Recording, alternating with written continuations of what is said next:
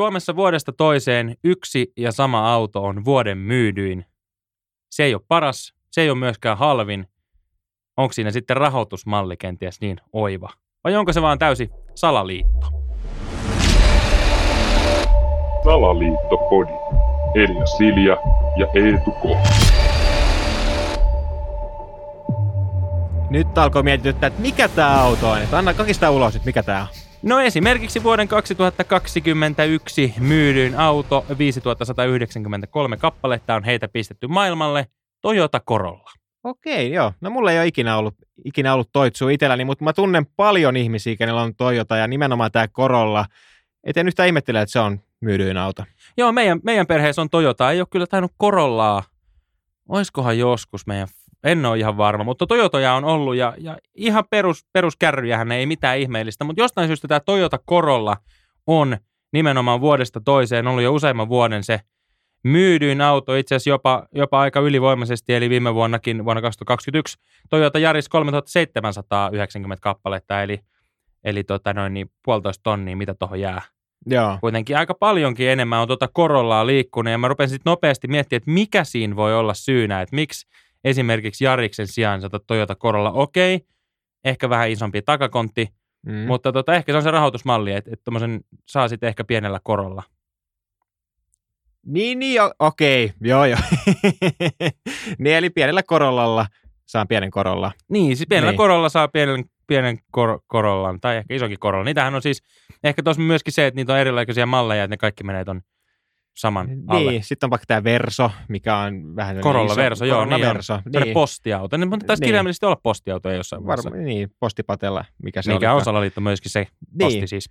Mutta siihen toisella kertaa. Mutta siis Toyotahan on niinku todella just suosittu ilman oikeastaan varsinaisesti mitään syytä. Siis mä en keksi mitään syytä. Ne ei ole halvimpia, Mm. eikä ne ole, ole niinku parhaimpia, eikä oikein taida olla Niin. kestävämpiäkään. Mä keksin yhden syyn, että miksi ne on niin myyntyjä. Jos mietit tämmöinen tilanne, että kun mies menee vaimonsa kanssa autokauppaan, Mm.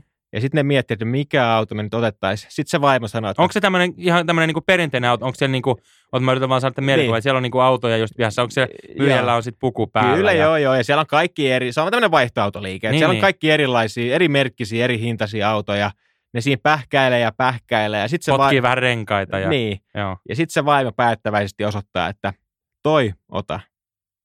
Ja sitten se miehen on pakko ottaa se, koska Niin, se niin. vaimo sanoo niin. Niin, niin ja sitten tuossahan saattaa tulla niinku helposti just niitä eri väärinymmärryksiäkin, että, että vaimo on silleen, että Toyota, ja sitten mies on silleen, ai niin kuin toi, Toyota, no otetaan toi sitten. Saattaa olla, että vaimo osatti ihan jotain muutakin autoa, niin. mutta siinä vaan tavallaan niin kuin käy tällä tavoin, että sitten päädytään Niin. siihen Toyotaan. Ja onhan toi niin kuin Toyota tehnyt ton markkinoinninkin niin kuin nerokkaasti, että heillä on ollut näitä mainoslause, laus, lauluja Mm. vuosien saatossa. Esimerkiksi Jope Ruunas- Ruonansuun tämä virolaisista tota noin, niin tavarakauppiaista kertova pieneen hiaseen, pieni hiase-niminen kappale, missä Mm. virolaiset tulee tällä Toyotan legendaarisella hiase-pakettiautolla tuolta tullipuomi yli.